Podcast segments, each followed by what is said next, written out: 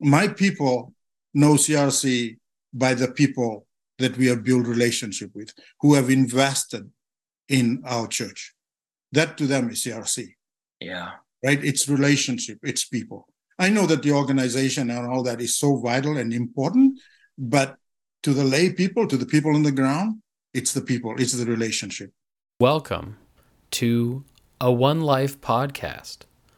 One Life, as you may or may not know, is a grassroots learning collective made up of equippers serving classes BC, Northwest, and Southeast in the Christian Reformed Church.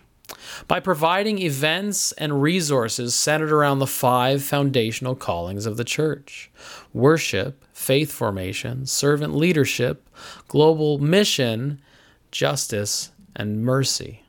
My guest today is Paul Lomavatu, pastor at Cariboo Community Church for the last number of years. We had a wonderful, rich, and far-ranging discussion about the place that the Christian Reformed Church finds itself, all of the powerful ways that the Holy Spirit can be working behind the scenes when we don't even know about it. It was a wonderful, enriching, and powerful conversation, and I pray that it equips you and your churches for ministry wherever you are, whether you're right here with us in British Columbia, all over Canada, in the States, wherever you are. I pray that this conversation enriches you and enriches your ministry.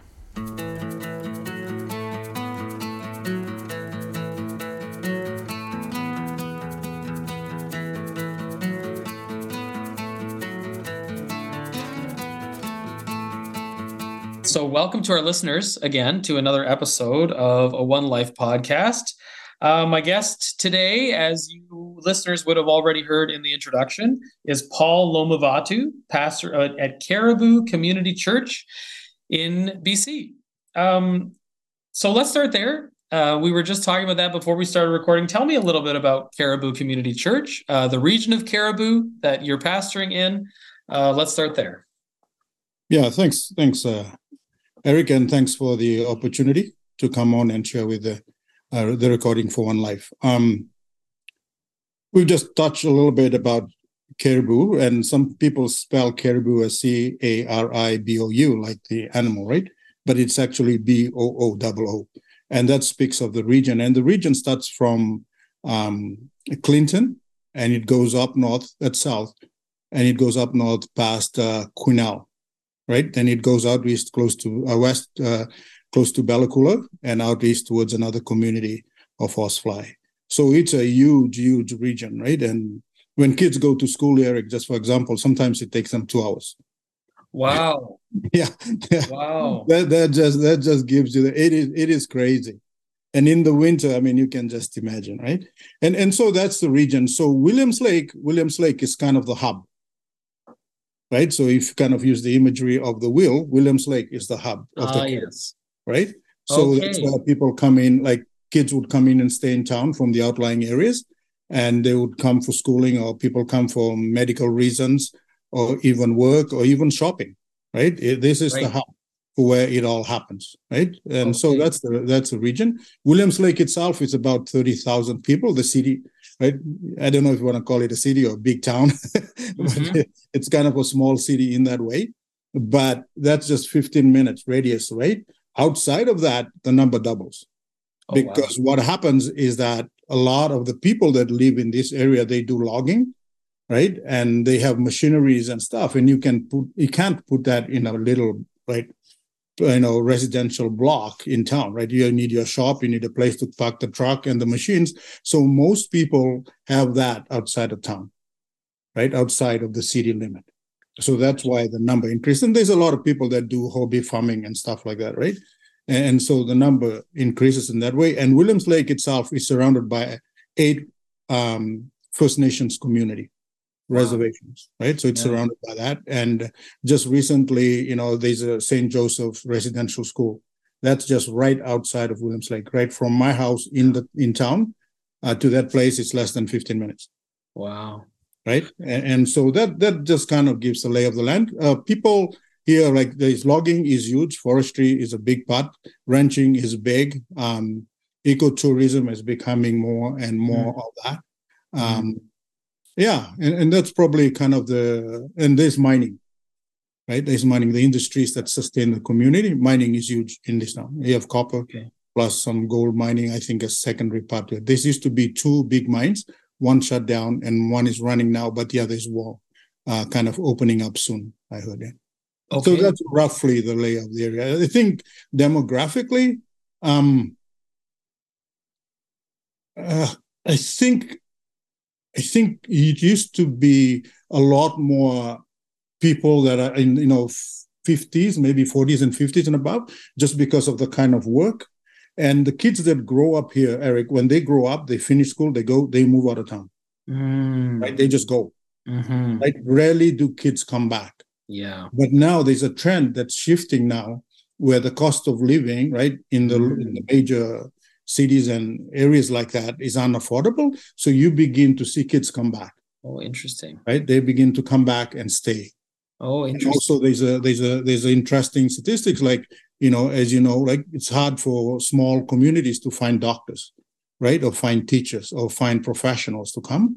But what happened is they would take the post in the initial stage, of coming out of schools to come to these communities because right.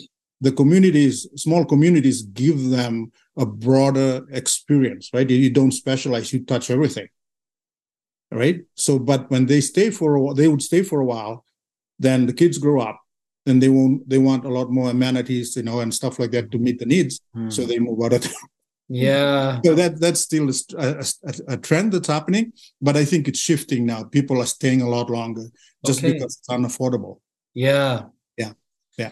So that's roughly just some of the things that come to mind when I think about our community. Yeah. Thank you so much for sharing that. It is wonderful to get a sketch of the lay of the land and a little bit of information too about the dynamics at play there. And that makes me think, what about yourself? How did you come to connect with Cariboo and pastor there? Yeah. That's a long story. Yeah. Well, we have time. It's a story themed podcast. So we'd love to hear your story. Yes. However much. I grew up in the South Pacific in Fiji. I grew up in a family that mission was the very heart of it, right? My grandfather worked with I think he was an Australian-British,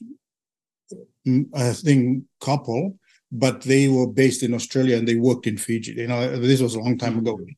And so my grandfather did that. My father did church planting in Fiji.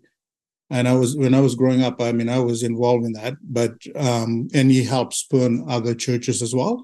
So it was kind of in me, right? And I knew that this was God's call for me. I just thought going into ministry in Fiji, there's no money. So I kind of was not interested. I just do something else. So my background is in forestry, right? So I did forestry and finally the tug just brought, was stronger. So I left Fiji to come to study and in Canada. And then I met my wife and she was of CRC background. Mm. And then... we moved to Williams Lake, right? We moved to Williams Lake, Eric, to finish my internship. Mm. And there was a small First Nation church. Around what year was that? That was about 95. Okay. Yeah, 95 and 96. So I helped out with the church, which was supposed to be only for 3 months. But when I finished, I wrote my papers and everything was done. And I just stayed with the church. I stayed with the church for 2 years. Just helping them out. But I think what happened then, Eric, is that the mission organization that I came with had a very strict policy that they want the First Nations leaders to continue leading or raise them to lead. But when I came in, like part of Native, the First Nations way of processing leadership, if I can say that, is that they defer, right? They defer to people, right? To others. Right? They would not come and just be upfront, and bold kind of leadership that the Western world is used to. They defer. And so when I was there, I began to notice that they were deferring to me, right? Which was kind of contradictory to what the mission organization. Yeah. And so I talked with the elders then and I said, listen, I cannot do this, cannot keep doing this because it's contradicting the agreement that I made. And so I stepped away. I stepped away from a First Nation for this First Nation church. And then I think not long after that, Eric, the church closed down, this First Nation church. And then by that time, there was no CRC church in Williams Lake. So we were attending the Free Church. And then I worked in forestry. I just worked in the bush. I logged. I was doing other stuff. But yet the call was really very strong in me, right? And I just thought, I remember one time, Eric, I was standing, I don't know what was happening. I was standing in front of our bay window, and I just said, Lord, right, you gotta do something with what's birthing in me, right? There was this almost like birth pangs, right? I want to do something. I don't know what to do, Lord, right? You give me the training, like, what am I supposed to do with this, right? So I just prayed, and at the time, what happened, what normally happens, Eric, like when we're logging here, you would leave, say, sometimes 3 or 4 in the morning, Eric, and you drive 2 hours to the bush, right? That's before work. Then you work. Then you finish around 4, depending, or 5, depending on the light, right? If it's dark early, you leave. But, you'll be back home at 7, right? Then you repeat that again, day after day. So it was exhausting work. And what happens, we would normally meet early in the morning on Saturdays for coffee, my buddies and I. Then we would go do our stuff, right? So when we were meeting during this time, over coffee, the conversation began to turn towards spiritual things. Right? It happened so naturally, Eric, I couldn't even remember what the conversation. And finally, the coffee shop was getting too busy. So we went to another place in town called Scout Island. It's a little island, and they have like a rest area and picnic table. So in the morning, we just buy coffee and we go there. Then the conversation begins to happen there, right? I can't remember what we talked about. We talked about different things. I started praying for them, I think. And most of these guys, I don't know, de-church, unchurch, I don't know, or just believe in weird things. So that's how the conversation began. So we begin to talk, and then we start a Bible study. And all of a sudden, Eric, the neat thing about this, right, I would not take any credit for it, Eric. The neat thing about it was that their lives began to change. Right? I don't know how that happened, Eric. I could not explain to you. When their lives begin to change, the women begin to notice, their wives, and they begin to ask the question, why are you guys having Bible study? Why aren't we part of this? Right? And I'm going, most of the things that I did, Eric, in this church plant, I don't know. Yeah.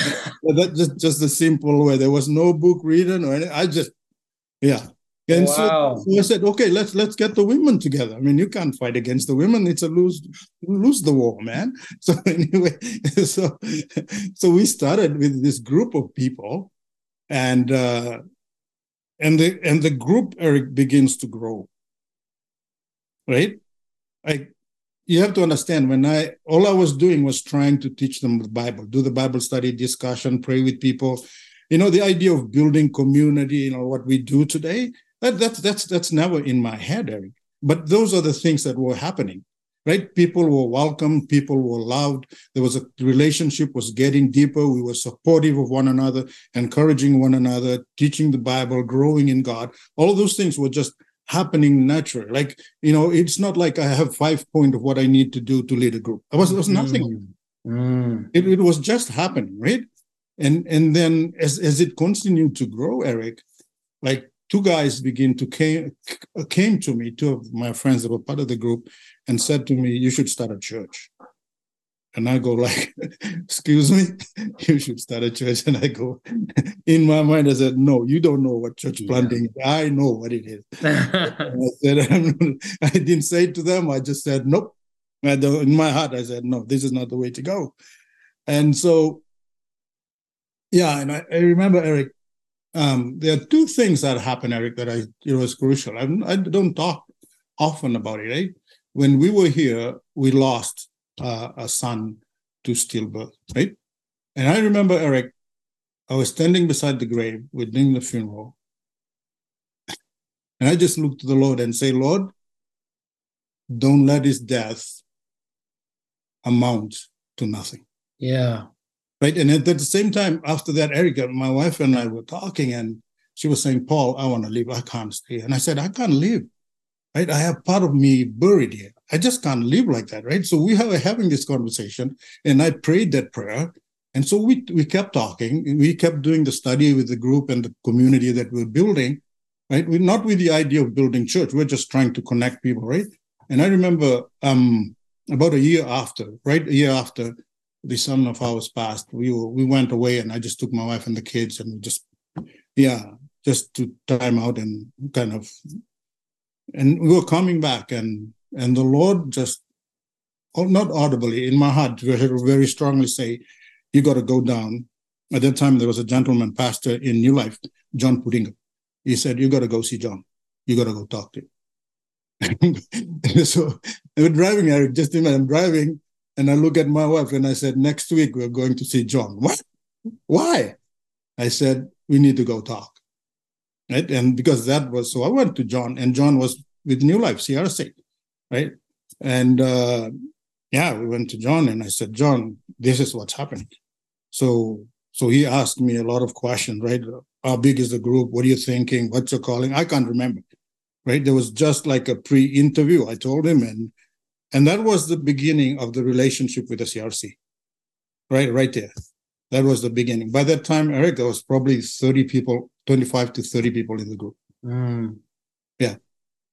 So that's roughly how Cariboo Community Church came to existence.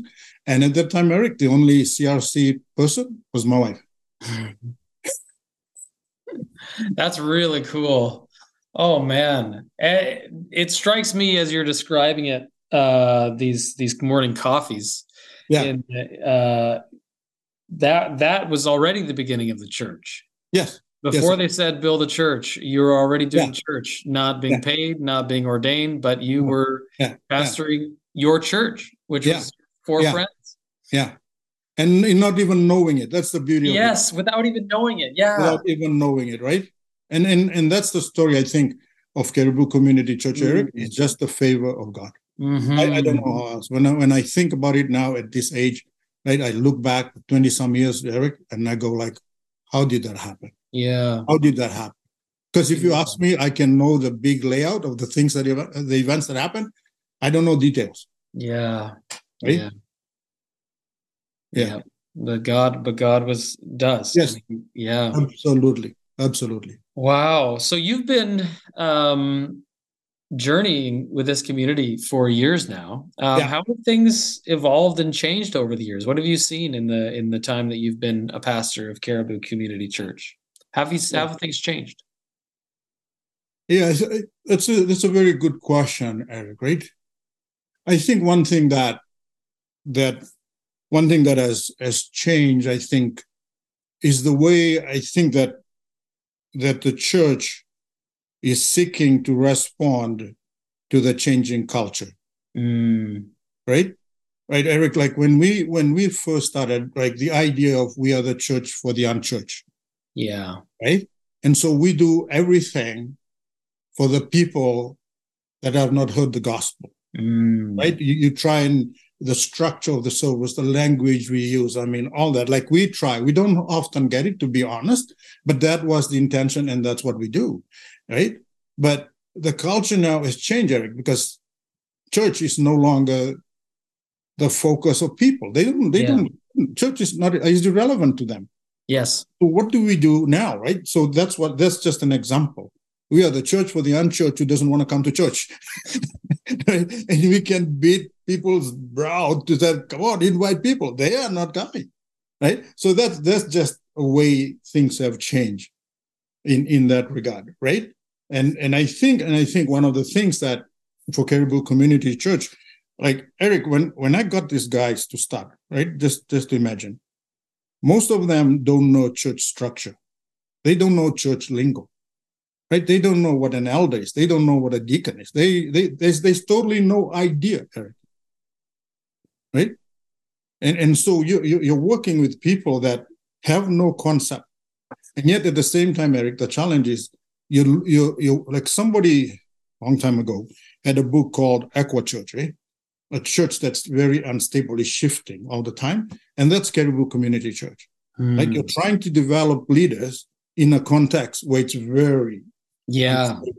right? And yet the longing of people when they come, they want a church that's stable, that's structured, yeah. that, right? And sometimes we envy the structure and we lose sight, at least in my mind personally, Eric, that this is a cool place to be. Yeah. And it's rocking, yeah. not in a good way, but yeah. sometimes wondering if everything's coming apart and wrestling with that and praying through that and trying to mature people through that kind of the church. It's wow. very challenging, but I wouldn't trade it. Mm. So you see the cultural moment. Sorry? I said it's made my hair white, but it's good. I love that. I really resonate with that as well. Just the held together by nothing except the Spirit. Yes. Yes. No structures that are like super consistent, yes. but God is consistent. And I love that. Yeah. So you've mentioned that seems to have shifted in church culture recently. Like, let's talk a little bit more about that. You said, in the past you were the church for the unchurched, and now yeah. you're the church for the unchurched that don't even know about church or care yeah. about church. Yeah. What's that shift look like? So what happened, I think, Eric, right? There's a tension, and you know this, right? When people come to know the Lord and they love the church, all they want to do is to be in the church, right? So you have that tension of, hey, yeah, that's nice that we are a community here, but we are also a community for those outside of the church, right? And so you have that tension. Then you had COVID on top of that, mm-hmm. right? Then you have the whole post-COVID, right? Things that have happened that has made the church just, right?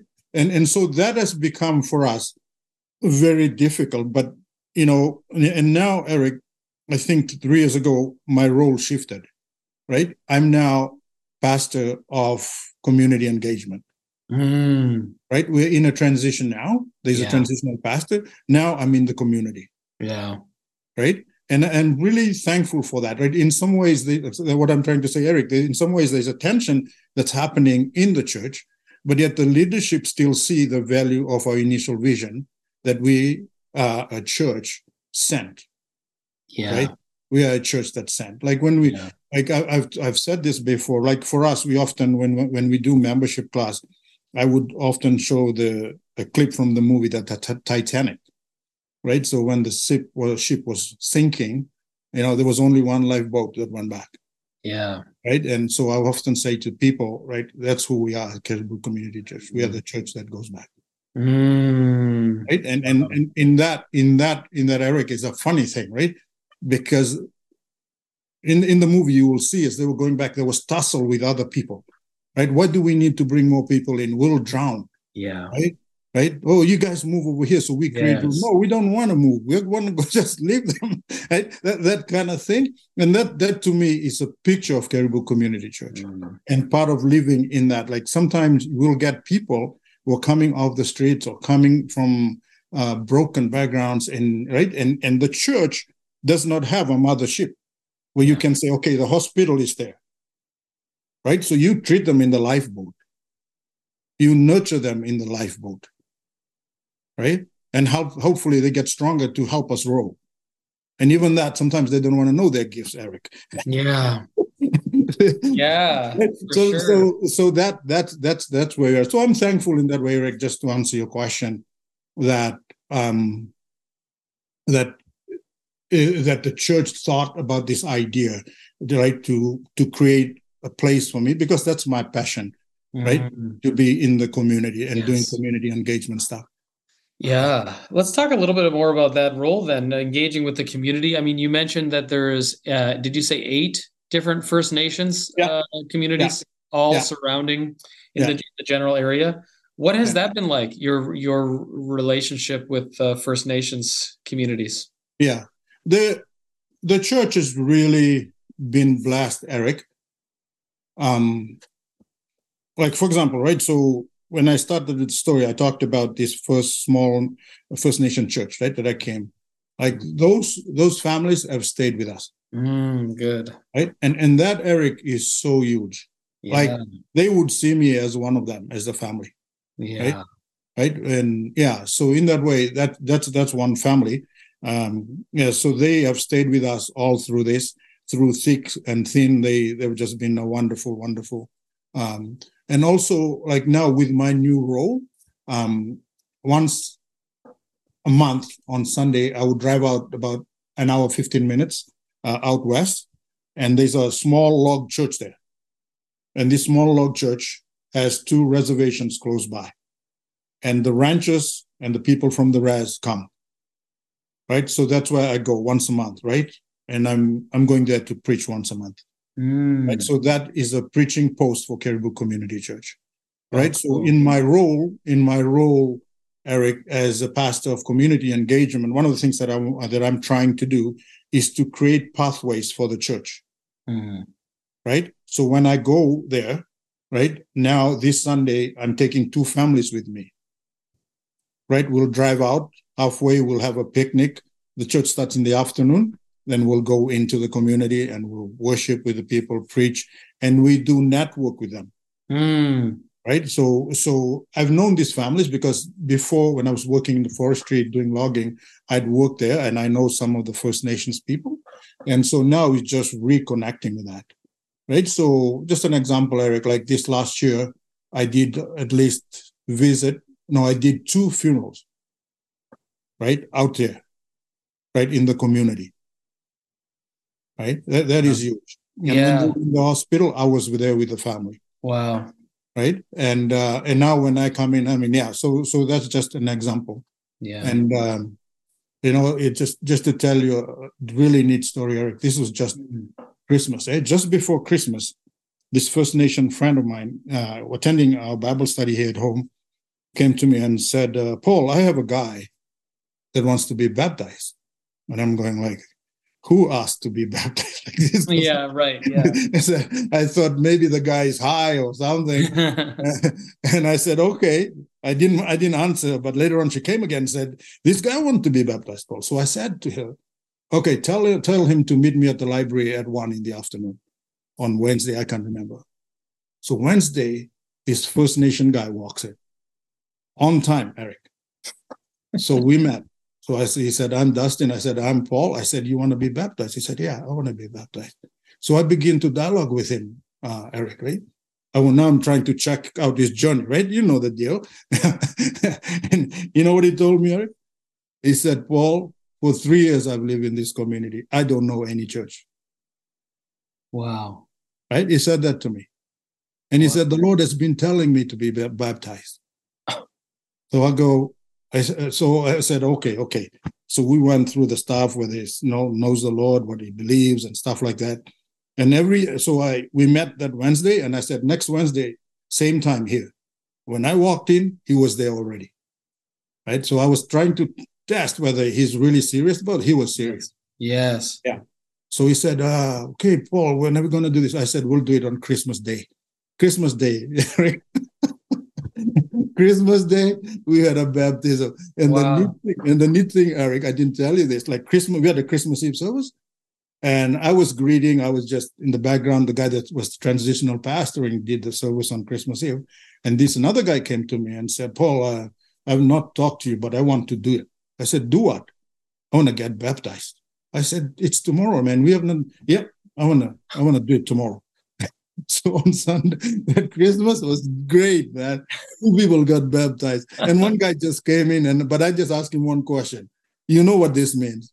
Do you believe that Jesus died for you, for your sins, and rose again? Whatever else, I can't remember what I said. He said, with all my heart. With all my heart. I said, you're on tomorrow. Wow. That's incredible. Eric, that's what I'm saying, eh? Yes. That's what I'm saying. Like the things that happens that you just never, because like in today's time, because there was a kind of a conversation in church, in our church at least, should we have Sunday service or we just have Christmas Eve, right? Yeah. And I thought Sunday is worship. Yeah. I'm going traditional on now. Yes. We'll have it, and that this came along, right? And the funny thing, I said to Dustin, the First Nation gentleman that I baptized, I said, Dustin, you got to know, right? Most people may not come, man. It might be just a few people. He said to me, no, Paul, no, there will be lots of people there. I said, oh, man, you don't know church. I know church. But it bad, right? When Sunday came, there were lots of people there, almost more people than the people that came on Christmas Eve. Wow. Right? And he invited his mother and invited his sisters. And he said to me, Paul, I don't even know whether they will come because they mocked me. They made fun of me. But they all came. Wow. Right? So that's kind of like, I think, Eric, what I'm trying to say, right? When we, at least from my perspective, the network with First Nation is really about relationship. Yeah. Right? Relationship and trust and just walking with them. And it's rough, Eric, right? Because I've been here long. Like, I'll tell you another story, right? I got because of the role that I played, I normally walk the street in town with some of the agencies, right? We do walk, check on the homeless people, see how they're doing. So one day I was at home, and I normally walk with them on Thursdays. But this call came and said, Paul, can we go visit? Somebody's asking for a priest, right?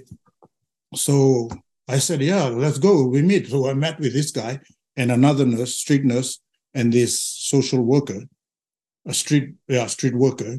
Then we went. He said, Paul, we're going to a house that's a gang house, right? There's drugs, there's stuff. I just want to let you know. I said, okay, let's go. So we went, Eric. Eh?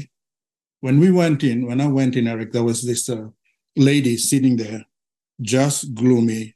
Couldn't know, the curtains were closed and dark. So I said, can we open? He said, no, please just leave it. Right? And she told me to begin to tell me the story, Eric, of just, I think, some of the stuff that's happening. She would say, I've been here and I saw that chair just moved. Said, I was sleeping here last night and all of a sudden I found myself curled up by the bathroom door. Right? So this was in this gang place, Eric.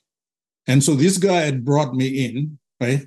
Because she needs some spiritual direction or whatever, and I'm the priest kind of thing. Yes. Right, Eric? So I was there, and I'm praying like, Lord, what do I say? And I look over, Eric, and she was wearing a cross, eh? So I said to her, can you take off that, necklace and give it to me? So she took it up and gave me, and I said, do you know what this means? She said, no. Right? And Eric, the Spirit of God just... it fell on me, and I begin to unpack the meaning of the cross, right? The power of the cross, the hope that comes through the cross, right? The deliverance of what God can do and what Christ has done, and give a hope that you can call. When you see this cross hanging out, you can call on him. Right? Like the guys that were with me, Eric, they were just going like, Paul, that's awesome. What? Like, they were so excited, right? And that's part of the community engagement, Eric, right? It was incredible there. Oh, man. It is amazing. Both these stories make me think of this Bible verse, the harvest is plentiful, but the workers are few. Yes. I think a lot of times in church ministry, especially in maybe down more in the Fraser Valley here, or whatever, where we see a lot of post-Christian people who were raised Christian. And I don't know, it can be so easy to think, I hear a lot because I work with youth. So I hear people a lot ask me, how are we going to keep our young people? Lots of anxiety around that. But anyway, these stories remind me, like, here's a guy who for 3 years has been waiting for a priest or a pastor to come so he could be baptized. The Spirit is working in his heart, but there's so much out there. There's so many people in need, like your second story, deep, intense needs, and we just need ears to hear and eyes to see, and the call of God to just go. That's very encouraging, very cool. And I think, Eric, right, one of the things that, at least for me in my learning, right, the importance of developing and nurturing a vibrant spiritual life is so essential. Right? That, like, when I'm telling these stories, Eric, like, I cannot undermine nor minimize nor trivialize the importance, right, of nurturing your soul. At least for me, Eric, I long for that there is no gap, right, with my soul and the Holy Spirit. Wow. Right? It's not a spiritual thing, Eric. It may feel like I'm a super spiritual guy. You know, I'm just saying that's my longing, Eric. I love that. I love that. That's what I long for, Eric. And when you long for something like that, right, you invest in it, Eric. Right? I know, Eric, when I'm in that posture, right, feeling fed and touched by the Holy Spirit, I can walk up to anybody, Eric. Yeah, I can walk up to anybody, and that is not a prideful thing. It's just, for me, I feel even my smile, even my words, it's not me. Yeah, right. It's coming from a different place that warms people to me. Right. I become winsome. Yeah, it does not always happen because sometimes I feel crappy. Totally, the coffee is not good, Eric. I feel crappy anyway. But going back to that, Eric, right? So for me, that like all the things that I'm saying to you, personally for me, that's the source, Eric. Oh, and yes. You know, Eric, right? I love it. It reminds me also of Paul, time and time again, saying, "It's not I who live, but Christ who lives in me." Right? Absolutely. Just incredible.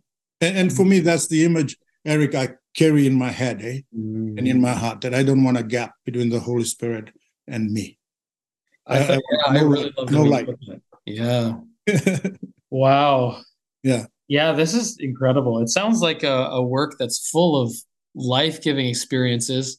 I presume also quite a few challenges. Huge. Yeah. What are some of your challenges right now? I think one of the challenges, Eric, is like just in terms of the community engagement stuff. Right? I've been struggling. I have a team, right? I'm not a good team builder, but having cohesion, but also cohesion in the team, but also just in the busyness of people, right? And trying to work with that, right? To create, right? And move people. And I also realized that I'm so passionate about the mission of God that sometimes I'm impatient about bringing people along. So one of the things that we did, Eric, is like we do good food boxes, right? These vegetable things that we deliver to people. And because of the network in the community, I know where people are at that I need, and we would drop it off. So what happens now, Eric, we would have about 2, 3, 5, maybe 8 sometimes people that come. But these families, like there's a family that's comes and helps with this. And so when they come, Eric, I begin to talk to them about this caring for others, right? The idea that when you give this good food box to somebody, right, it's not because we are better than them, right? We are here to serve them and lift them up. And when I do that, Eric, there are kids that come with these families, right? And they're listening to this, right? They're listening. They're being taught, right, about the mission of God.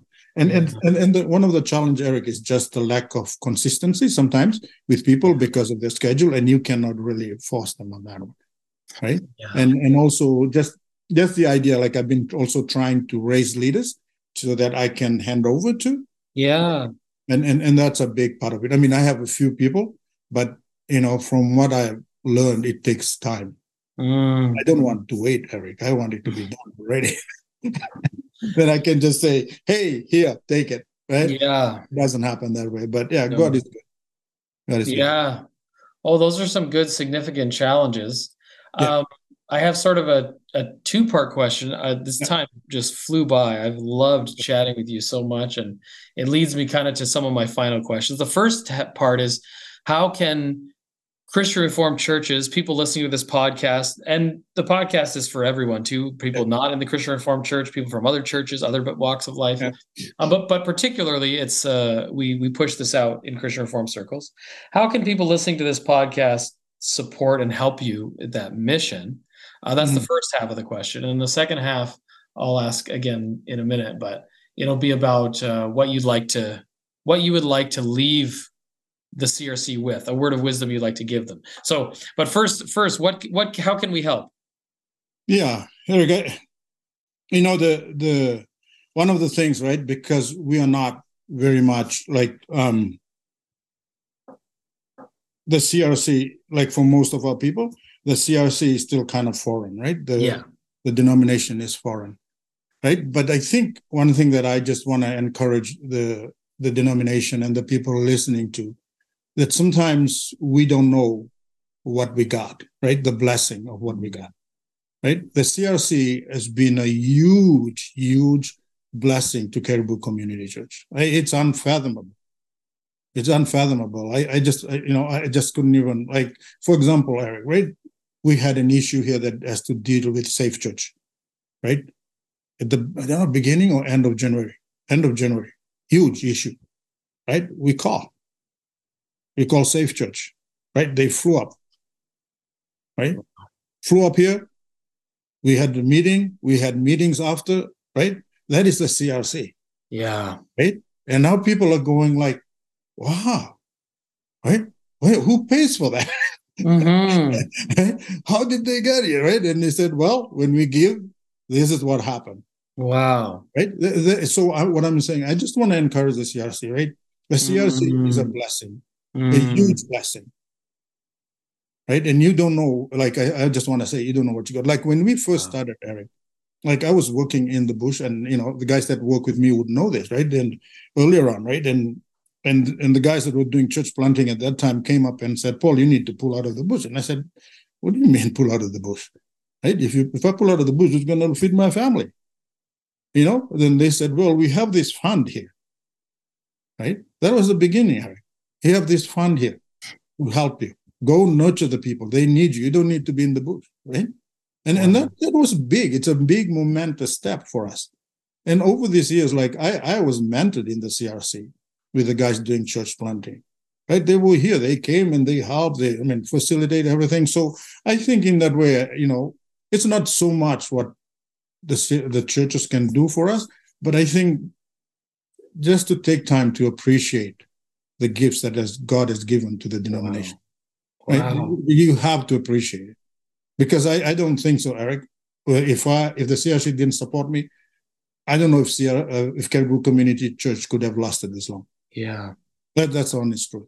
Wow. That's an amazing answer to both questions, actually. To realize how much we have in the Christian world. Yeah. I'm guilty of that as well. I mean, we have wisdom. Sometimes I read old, like, synodical reports from the 70s and stuff. Yeah. And, like, I was just reading the one on the nature and extent of biblical authority from the 70s. Yeah. I was like, this is such a spirit-filled and beautiful, encouraging, wise document. Like, you're right. We do not know how much we have in this denomination. And I think, Eric, right? The trap is this, right? When we don't know what we have and the blessing God has given us, we begin to compare ourselves. Mm. Right? And when you compare yourselves, you begin to do a self-condemnation. Yeah. Right? We're not like those guys. We are not. I just want to say that, Eric. I mean, very humble, right? I'm not fit to speak to the denomination or to other churches, right? I just want to say that. Wow. Right? And the second thing, Eric, I just want to say, right? To me, CRC is just a name. Mm-hmm. CRC to me are the people. Mm-hmm. Yeah. Right? So I think for the CRC to put a face, it's about relationship. Yeah. Right? My people know CRC by the people that we have built relationship with, who have invested in our church. That to them is CRC. Yeah. Right? It's relationship. It's people. I know that the organization and all that is so vital and important, but to the lay people, to the people on the ground, it's the people. It's the relationship. Because the people communicate value. Right? They communicate respect. They communicate truth. It's tangible. Otherwise, it's just an organization. But in person, I want to acknowledge, right, Martin Contant and, you know, Andrew Van der Lake, you know, and my friend who passed away, Henry De Vries, right, and many others, Wilmer, right. To me, CRC is them. Yeah. It's you, John. Yes. And relationship in that way as, you know, depth and immeasurable value. Oh, man. That is so beautiful. and a great reminder for me. That's like a word from the Lord for me I struggle with that, not just in the CRC, but just in my personality in general. If you don't realize the gifts God has given you, then you compare and then you condemn yourself. And I think that is, that's a really good word. So, and that's a good word for us in the CRC too. I see that all the time. Not knowing what we have and comparing and so that's a beautiful word. Thank you, Paul. Any parting thoughts for our listeners before I let you go?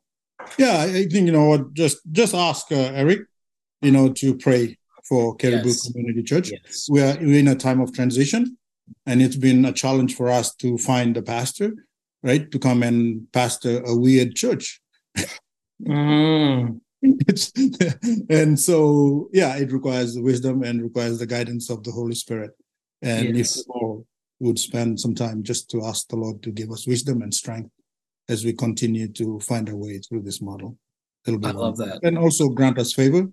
The Lord may give us more souls for his kingdom. Yes. I will pray for both of those things. Mm-hmm. He has, it sounds like he's done an amazing work at Cariboo thus far. So I don't imagine he is interested in stopping anytime soon. So I will definitely continue to pray for that.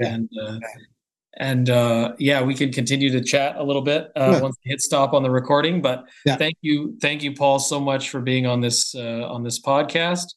And I wish you all God's best. Thank you, Erik. Blessings.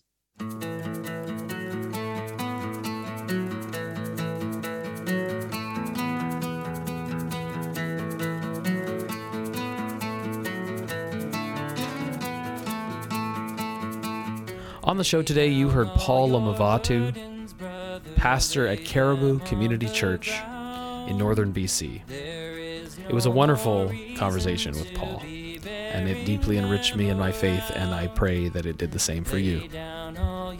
For all your other One Life needs, including events, links, and information, you can find them at crconelife.ca. And if you have any feedback at all, or want to get in touch, or if you know someone who would be a great guest for a future One Life podcast episode, please email me at podcast@crconelife.ca. Thanks for listening. To lay down all our burdens, we can